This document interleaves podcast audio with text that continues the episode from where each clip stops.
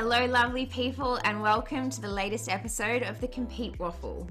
For those of you who have been with us on this crazy podcast journey from the very beginning, you will know that this is not the voice of your normal host, Alicia Edge.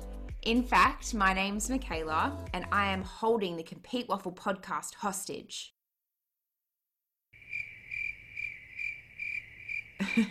no, no, I'm kidding. I'm actually one of Compeat's accredited sports dietitian, and I've somehow convinced my beautiful boss and the actual host of Compeat Waffle, Alicia, to allow me to take over for a few special episodes. It came to my attention about a month ago when I was actually sitting listening to a podcast episode that we've met so many amazing guests over the last kind of 12 months of podcasting through Alicia's interviews on Compeat Waffle. Yet we have no idea or we haven't heard the stories from the extraordinary people behind this incredible company. And I know that may seem like an arrogant and biased comment to make, as I'm technically a part of the group of people behind Compeat. But since coming on board recently as an employee, my mind has been blown by the stories of our team, and I wanted the opportunity to share those stories. So, over some coming episodes, I'll be sitting down with each of our team members from Compeat Nutrition to talk about how they got to where they are today, to talk about their challenges, their triumphs, and even just their hobbies. So, without further ado, I would like to welcome our first Compeat Conversations guest, advanced sports dietitian, Compeat Nutrition co founder, mother of the cutest three little munchkins, and absolute boss woman, Alicia Edge.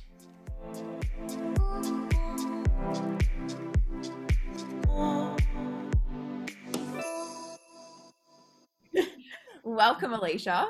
Um, oh, thanks, Michelle. how does it feel being the podcastee and not the podcaster today? Yeah, I was just thinking that. I was like, yeah, this is going to be really weird. And I'll have to like remind myself not to take over. oh, I don't think you're going to have much trouble there. For anyone that knows me, I like to talk, and I think I probably take the crown between you and me and who talks more. So we can both fight for who's asking the questions, but um, don't worry, yeah. I'll keep you in check. the waffle prize. Yeah, we're in trouble.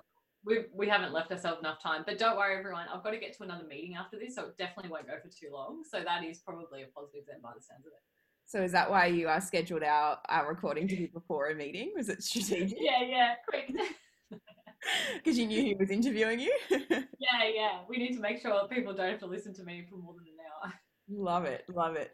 Well, the reason um, for those listening, we have changed the format a little bit for today's interview, um, and Alicia isn't being the podcaster, is because Alicia does such a good job interviewing other people and finding out the amazing things that other people do um, and how they kind of progressed on their journey, whether that's around health or their business or their career or their sport.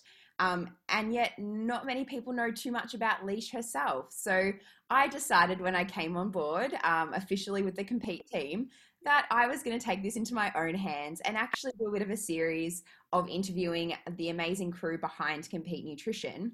And what a better way to start than with the co founder herself and the legend and the face of Compeat Nutrition, um, Alicia Edge. So that is why we're here today, and hopefully we can find out some fun facts and some insight into Alicia's crazy but amazing life that she's currently living.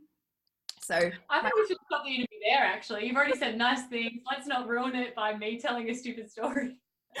no, we love stupid stories here. Um, so I guess I, I, suppose this is probably where the most interesting stories will come from. Leesh, the first thing I want to start with, with is tell us a little bit about who you were as a kid and how that mm-hmm. progressed through your teenage years. So, what was younger Leesh like? Uh, I think younger Alicia was very similar to my two and a half year old. So, I am getting payback currently. which my mum finds hilarious. I don't find it all that funny because she is stubborn and crazy and energetic to give you an insight, I think probably the easiest way is to give you an example of when I was learning to ride my bike. I wouldn't learn my bike in front of people.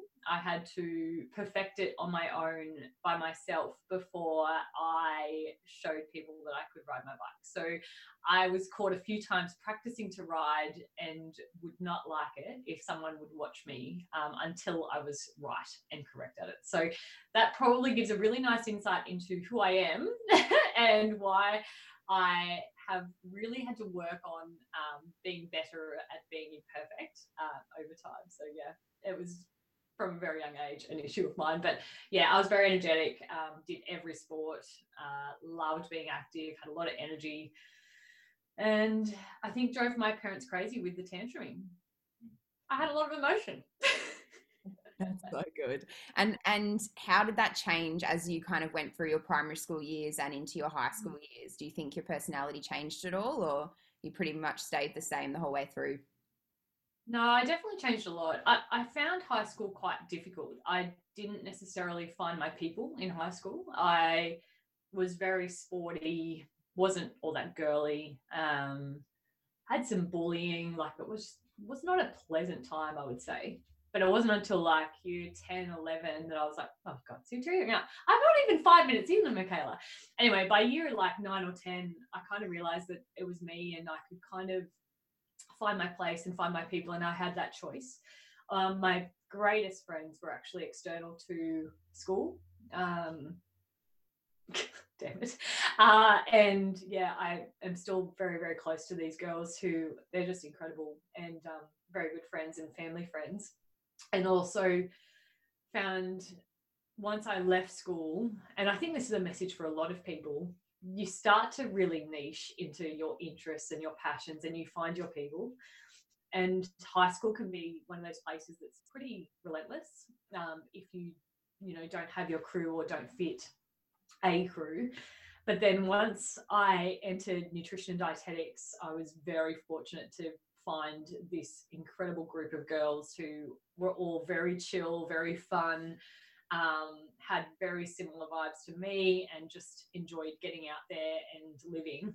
And then also, I found a our hockey crew, so uni hockey, and I thank them for like I think my experience throughout moving out of home, going to uni, it would not have nearly been the same without them. Uh, I would have drank less, and I probably would have put on less weight, and I probably would have studied more.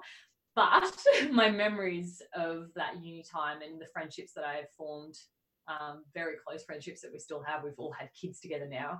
Um, was when I really found my place and probably started to build some confidence um, and really started to follow my instincts better, my heart better, and yeah, really ventured into following my dreams and where my values and passions really lied. But that took a lot of time to trust myself in doing that.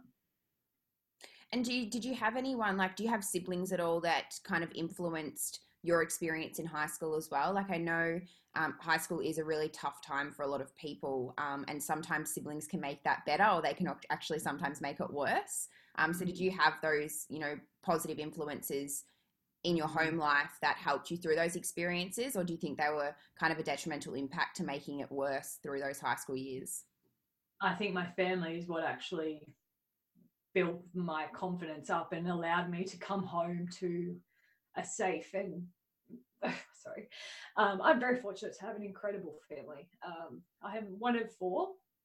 Uh, i've got an older brother younger brother and younger sister and they're my sanity and my safe place and yeah they yeah i would come home and know that i was loved and know that i was in a safe place and know that if i never ever needed anything that was where I could be. Um, so yeah, they they were everything. Uh, they still are. and it, and I probably knew that answer before I even asked it, but yeah. I asked it for a reason because um, I think if anyone could see you with your family now, like your three children and Dan, mm-hmm. and then the family you've created in Compeat, like and with our athletes and the wider community that you touch and reach out to, it just shows that you are so loved in your home life. And um, that really kind of radiates out of you towards how kind you are to other people. So there was a there was an ulterior motive behind the question. I'm not just asking it.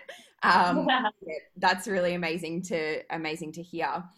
Now, I want to just quickly go back to what you were saying about finding your crew um, when you got into nutrition.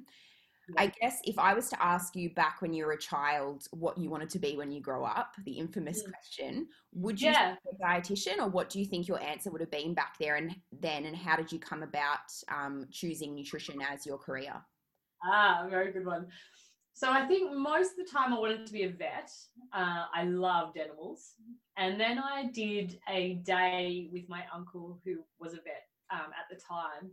And I realized I couldn't be a vet because I passed out and wasn't made for veterinary science.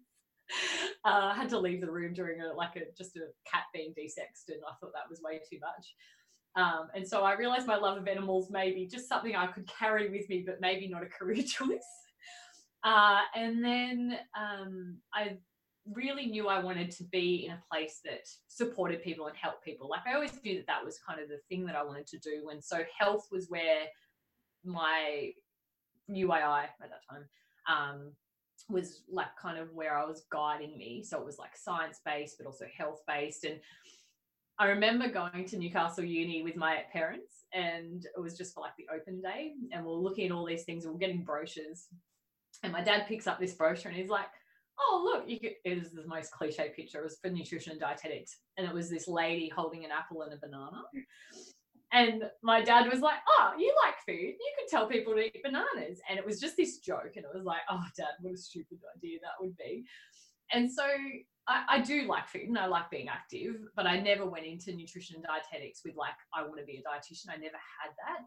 It was my third choice. I had physio, OT, and then nutrition and I ended up getting into nutrition because I'm not the smartest cookie. I, I go okay, but I'm not intelligent to like the higher level. So I um, missed out on my first two choices, and I am so grateful for that because I've ended up in this career that I adore, and it's really allowed me to um, achieve so much of what I wanted to in a space that I'm really passionate about and as I said, like I know my place is not in research, it's not in high end science. I am not the best person that I can be in that space. Like that's not how my mind works and it's not where my strength is, but my strength, hopefully, is in that translation piece. Like if I can spend my time allowing other people to understand the science, then that's where I feel my strength is and my passions are.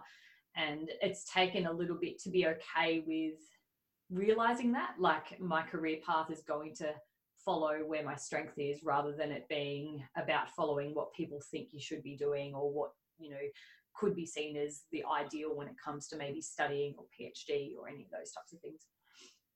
Yeah so, yeah, yeah. i never grew up wanting to be a dietitian or sports dietitian.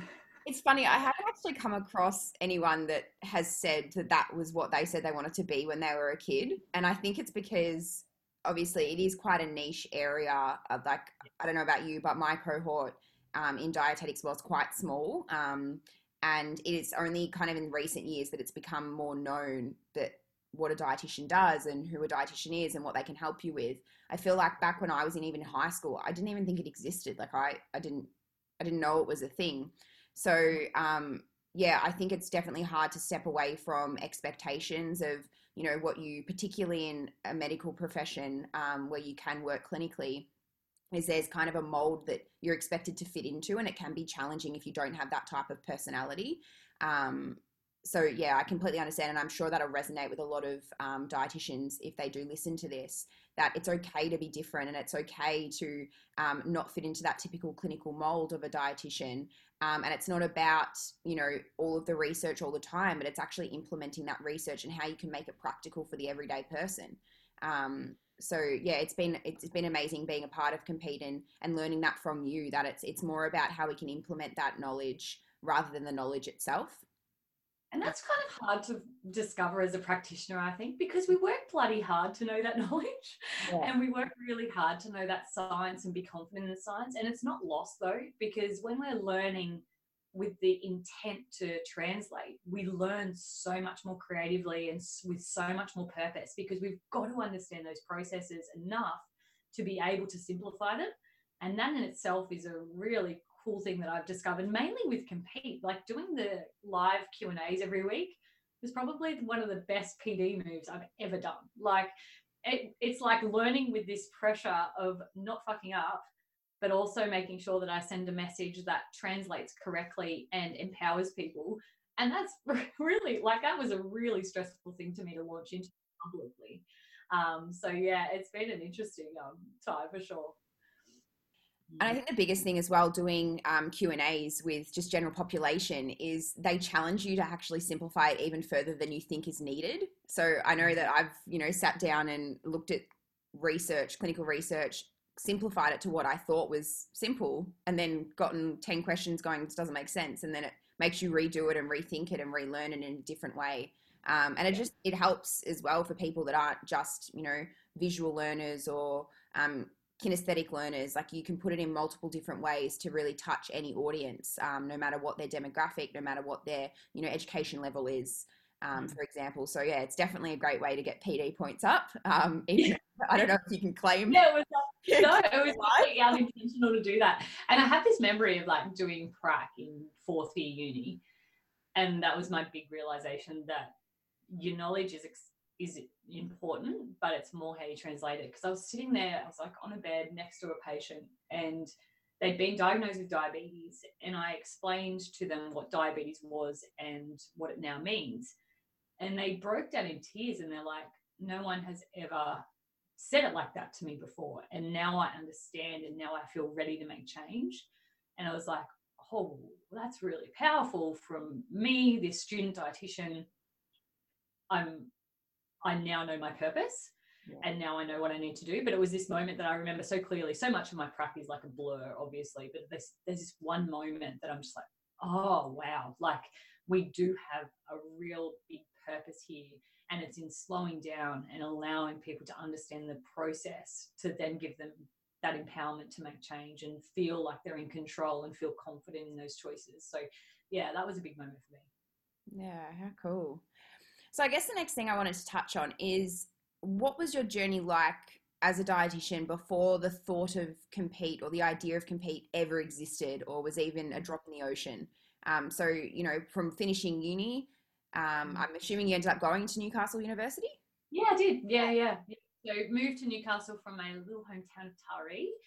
Um, which was a really cool thing. It's where you know we made lots of friends, and I met Dan, now husband, now co-founder, no, now dad, whatever it is now, the, the um, my best friend, and yeah, so it was a really good move. And the, however, I think a lot of people don't realize how hard those first few years are after graduation for many. Um, we lived apart for the majority of our, like probably five years of our, the first five years of our relationship were done. Um, long distance um, with intermittent little times that we might live together. Um, but that was really tough because we were both in a phase of just trying to make our careers work.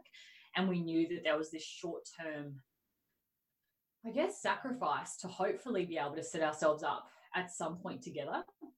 Um, and so he was in different projects as an engineer um, for a lot of the time. And then I was just basically saying yes to any opportunity that came around for nutrition. So um, I spent my first, you know, times in maternity fields in community um, health in Taree. Um, I then went into private practice in Taree for a bit, but then that private practice shut down, which then led me to be un- I was unemployed for about three or four months, uh, which was just debilitating. Like anyone, and I know this is very topical right now, anyone who's underemployed or unemployed right now and who strives and thrives off purpose and busyness and completing tasks, that unemployment phase is just horrendous. And that's actually when Compeat started because I was I was driving Dan crazy. Like I was at home, I didn't have purpose, I didn't know what I was doing, I felt useless, I felt like my course was a complete waste. I had this HECS debt that I was like, well, I'm never going to pay it off because I can't even find a job.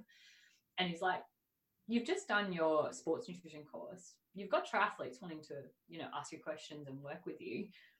Why don't you just start seeing them, but see them like without doing a um, consult in person? See them via phone and email. So this was in 2009, 2010. So it was a long time ago, and we thought of the name Compeat Nutrition, and we put that away.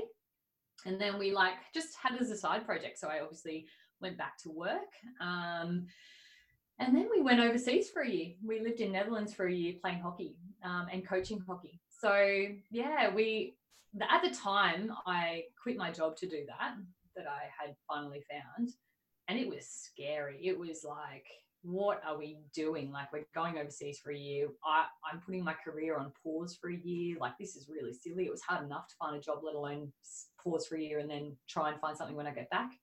Um, but in hindsight, it was actually one of the best things I've ever done. Like I'm, I wasn't a kid who traveled a lot um, around the world. My parents didn't have the money. I was one of four kids. Like it just wasn't something we did.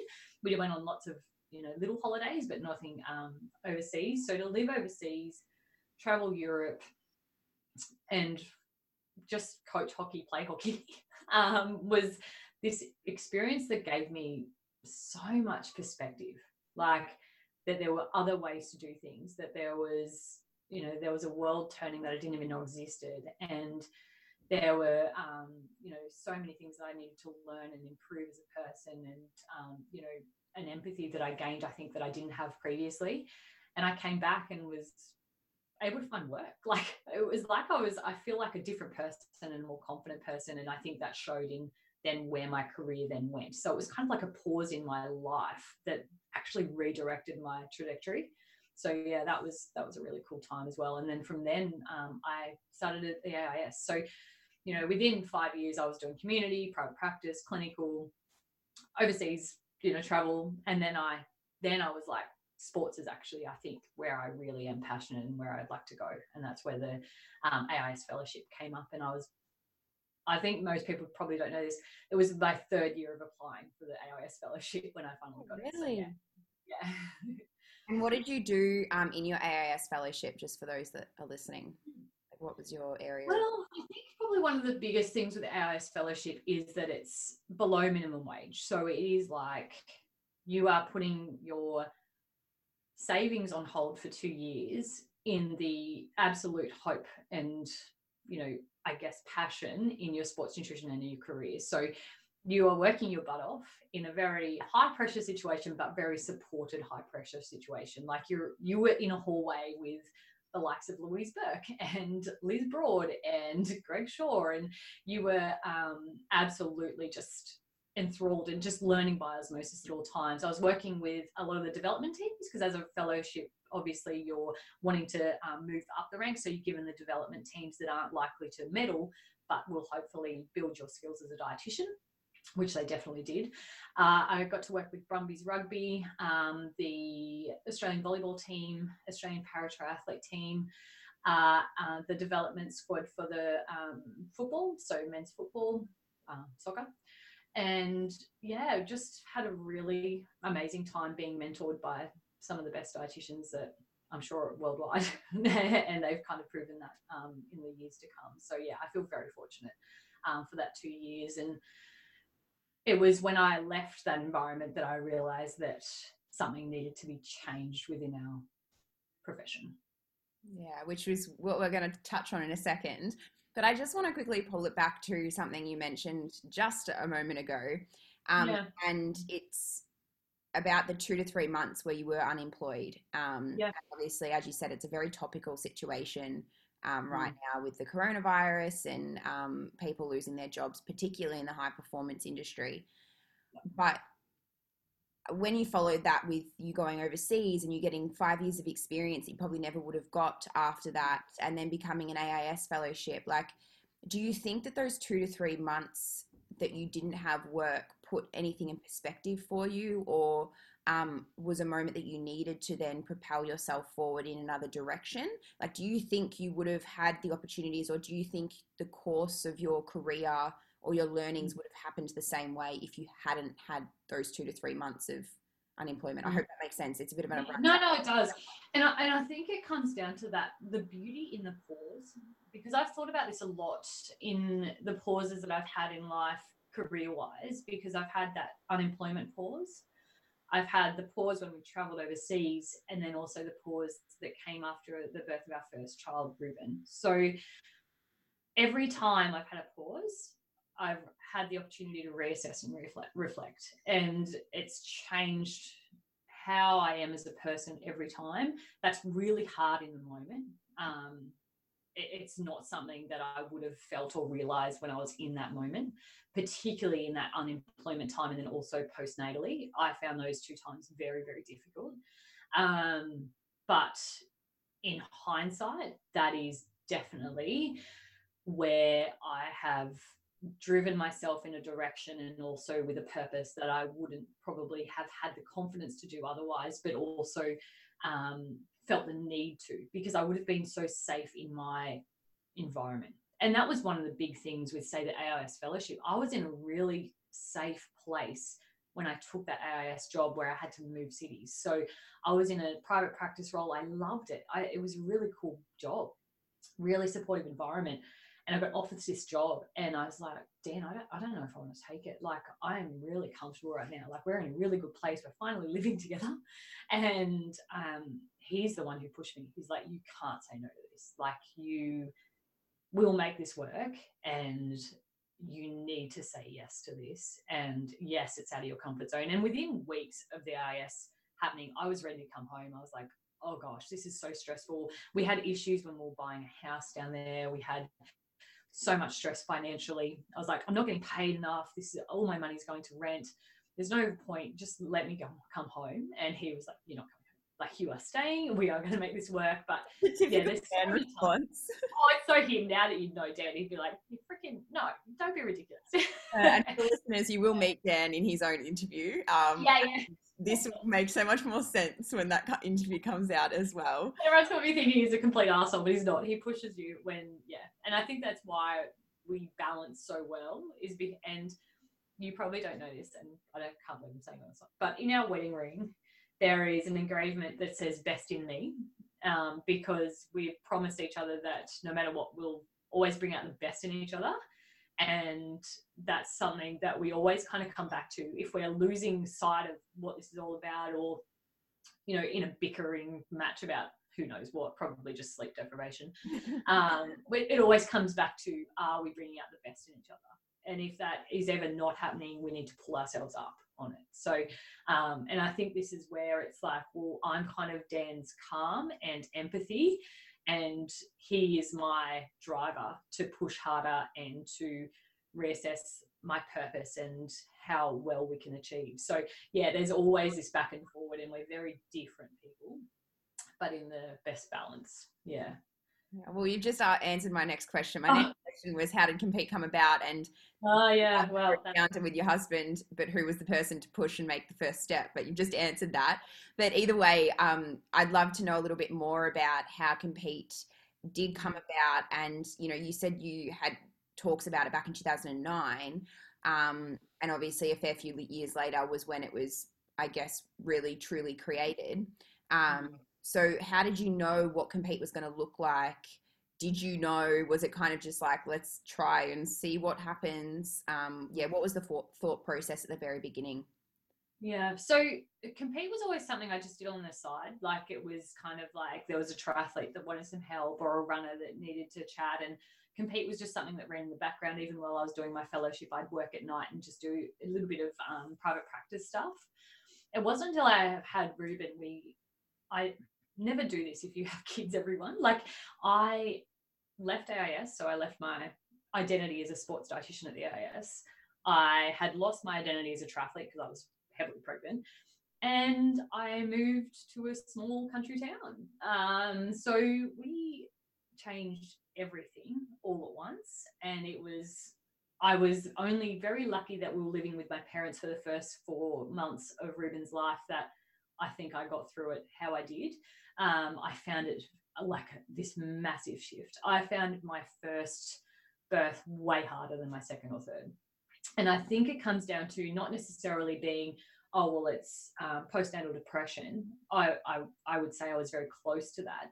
But it, for me, it was losing my purpose and identity. Um, and I had to reshift who I was and also refind who I was as a person. And while Dan was still going out to work, he was still training for triathlon. And I was like, oh, this is so unfair. Like I was resenting him. And that was just like, I don't want to be that. I don't want to do that. But it was so hard to watch your identity still exist in someone else where you're on pause and you're refinding. Um, so that was really hard. And I, I didn't feel ready to work for a good six months after Ruben. I was really enjoying him in a way of just refinding and rediscovering this little human that needed me. Uh, and I was also, you know, struggling mentally just to find my purpose and find where I was at. And I didn't have the energy to work or even think about working. I would like do some recipe development on the side and know that Compeat was growing. And I know that it was going to happen, but I didn't feel ready to really do, like just jump into that and work. Um, so I was kind of ticking away on a few things while Ruben was a bub.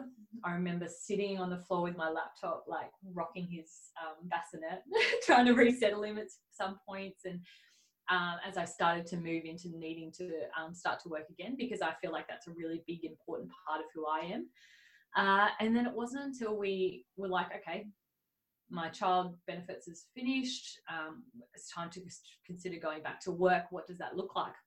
And we were in a small country town. It wasn't like brimming with elite athletes. And I'd lost my bubble of PD that I had at AIS. And I was like, okay, what are we going to do? And I started working in some aged care stuff, which was amazing at the time because it just buffered our income. And then I was like, well, maybe I start doing private practice, which is, you know, going into a physio clinic or a GP clinic and having a room that you rent. And Dan looked at the numbers and he was like, um, these don't add up. Like, you are going to be working very, very hard for not much income. I was like, yeah, but that's just how it's been done. Like, it, you know, it's just how it is. And let's just do it. Like, uh, it'd be great to get back into it. I'd love to start doing private practice. And he's like, no, I'm not allowing it. Like, we are, he's like, you, you can't do that. Like, it is completely fatiguing. You'll be talking all day. Your money is all about time.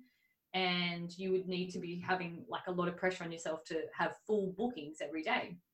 He's like, no, it just doesn't make sense. And then you're giving a lot of percentage back to the facility as well. And so we just took a pause and went, can we live off one income? Like, can we do this and live off one income and just really knuckle down and just see where it's at? And he, I remember it really clearly. He's like, Alicia, this is going to be a few years. Like, this isn't just a six month and you're going to have a booming business. This is going to be years. And I was like, oh, Okay, because we were we were comfy. Yeah, yeah, and he and it's like overnight success 15 years in the mm. making or something like yeah, that. Like, yeah, absolutely. You in social media and it's like it's not an it, yeah it's an overnight success 10 15 years in the making let's go yeah yeah there's a lot of mapping out and planning involved and so yeah we made that decision and i i wouldn't be able to tell you how many times I have doubted that decision. Uh, it is not the easy decision, um, particularly every, you know, in the short term, you're seeing friends like buy their new houses, you're seeing them go on holidays, and um, you panic and you stress, and I'll cry again over the decision you made for your kids and if it was the right one. Because, like, there are times I remember just like 18 months ago where we were just like, man, we have like hardly any money.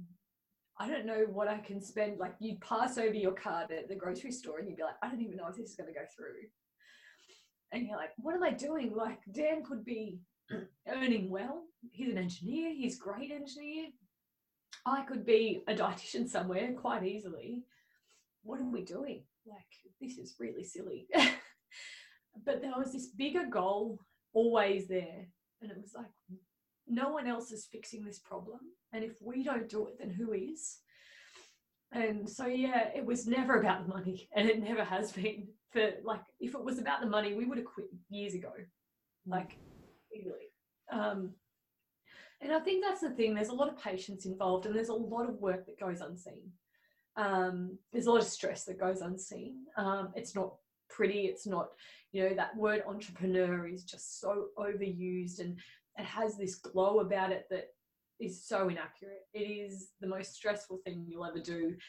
Um, and i think one thing that i really realized was not it's not only you that's out of your comfort zone it's everyone who loves you is out of your comfort zone eh, out of their comfort zone. Like my parents were the day dan quit his job as an engineer to work on compeat like there's a lot of judgment that goes into that and that judgment's not in negative it's with good intention.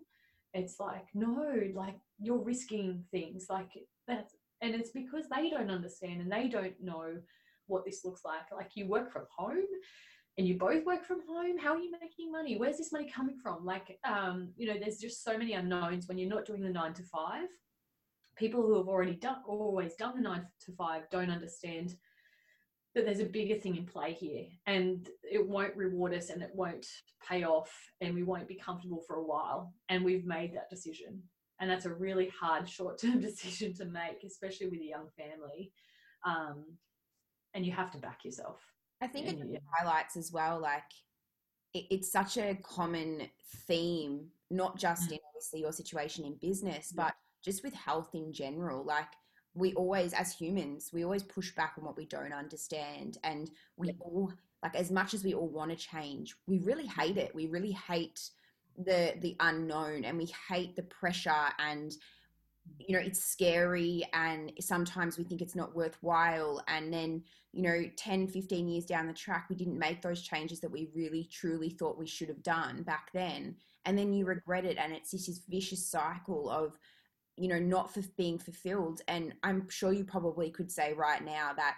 you know it just highlights that at the end of the day money comes money goes. It's not it's not the be all or end all like i've listened to so many people talk about being millionaires and being so unhappy and being at the most unhappy point in their life because they just don't feel like they're, they're fulfilling what they believe they're capable of for example. So you know it's I can't imagine how like I see how much work goes into compeat in the back end and I've only been like I've only scraped the surface you know I've only mm-hmm. I only met you not, not even a year ago now and I can see how much effort and love and work goes into the back of compeat and people do just see the glossiness you know?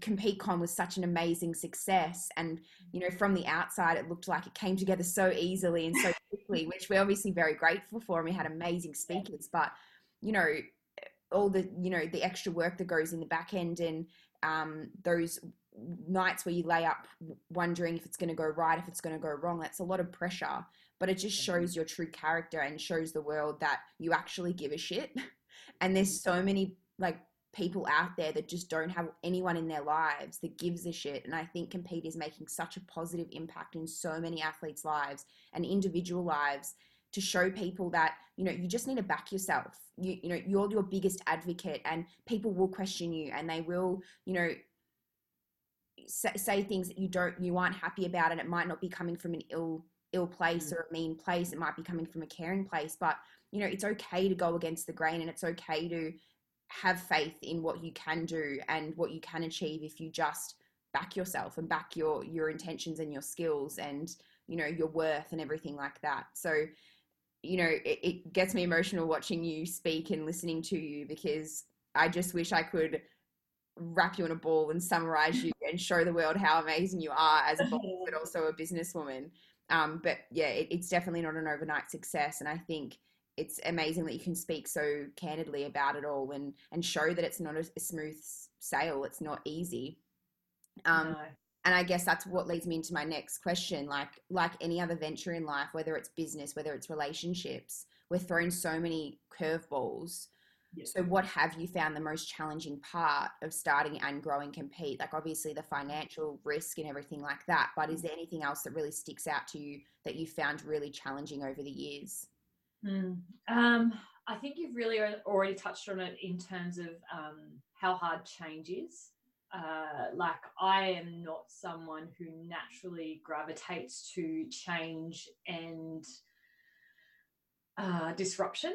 I am absolutely would have called myself five years ago a very safety Sam. Like I was never someone who wanted to be a boss or a manager, or I I loved having instruction and um, safety and having like that security blanket. Um, so I don't think it's any any surprise that Dan has been what's changed that um, and really pushed me to believe that leadership is different to what I thought it was.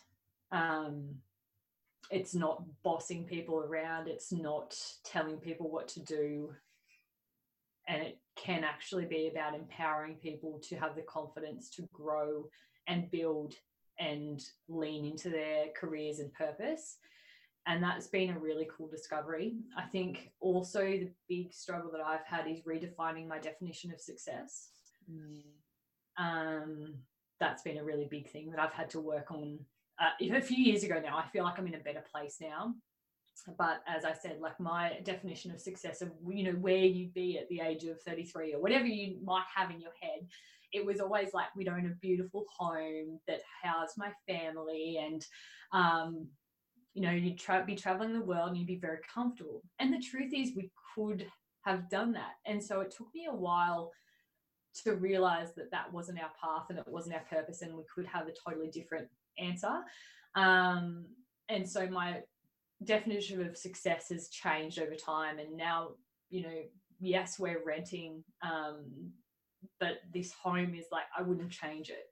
Like, mm-hmm. it's got everything I love in it. And what's the real value of a house if it doesn't if it isn't a home and i can work on this really cool project with my hubby every day and we have this like intrinsic passion together to always be wanting to do better and that's doing better not only for compeat of course but also for our family. And we actually now have this home where Dan is, you know, totally 50-50 parent and able to be integrated into the kid's life where previously he was traveling all the time for work and doing really long hours and i don't think we would have had that otherwise. So what is success you know? Like what is that? And even though the days are really long and hard it doesn't always feel that way because we're so passionate in what we're doing and we enjoy what we're doing.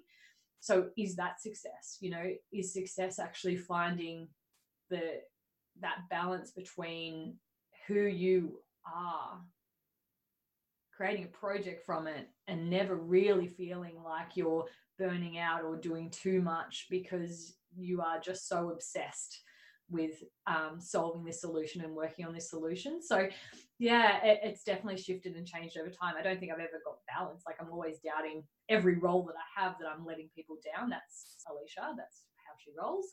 But I do enjoy it, and I have I couldn't re- I can't remember the last time I woke up and went, oh, I've got to work today. That's amazing. Can't remember. Yeah, couldn't even tell you when that happened, and I it was definitely pre-compeat.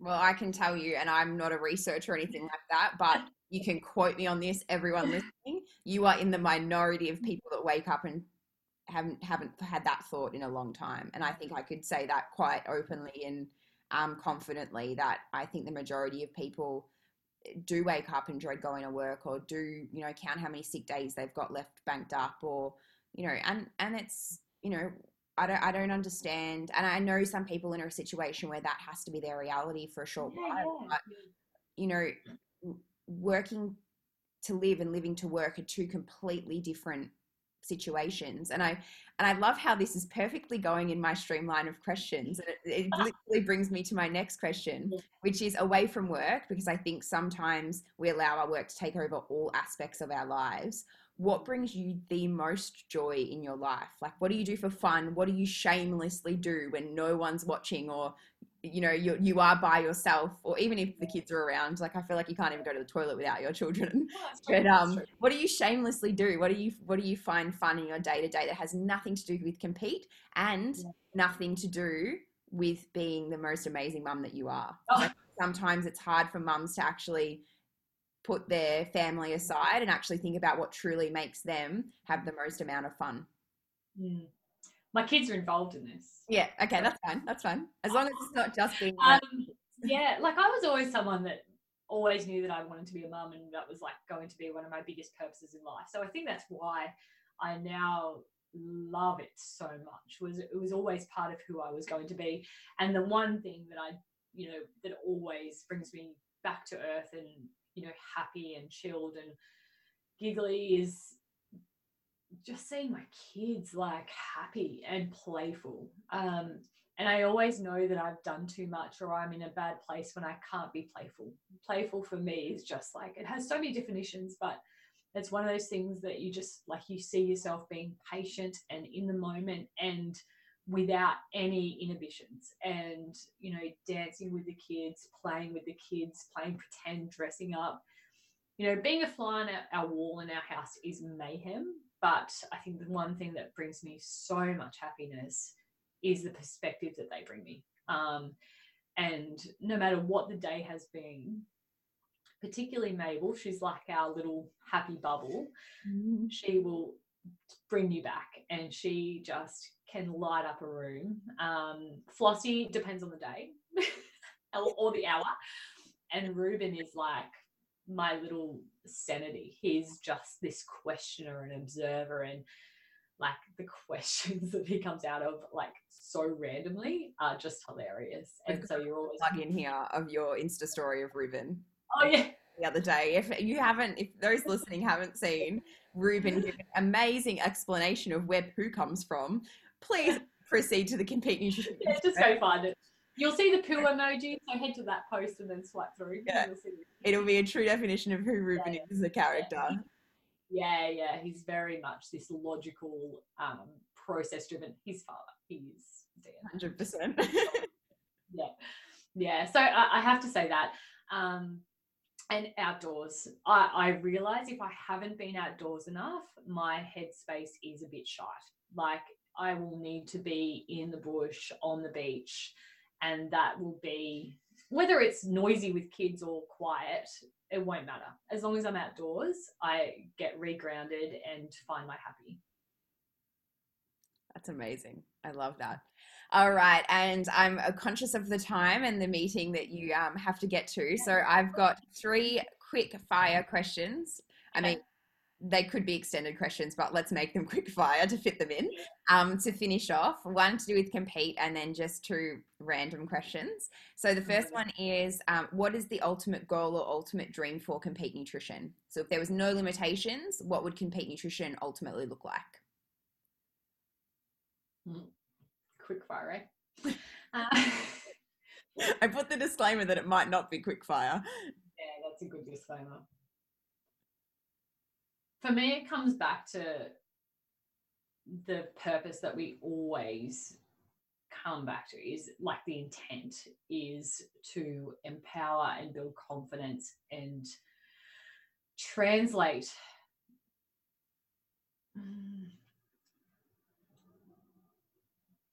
translate behavior into people's lives and just be that support. Um, and it wouldn't matter to me like you know obviously for us we want it and need it to be big because we feel like it's a big problem but that's the solution piece. For us every single client and every single crew member that we work with we feel like it's been it's been worthwhile. Um, when we see you know people come back to us and tell us how the, their whole family has changed in terms of behavior and beliefs and health and their energy has shifted. And or you know someone tells me that they had no binge episodes this week um, or that they did a pb like the definition of performance is self-actualizing right? Like everyone has this different definition of performance.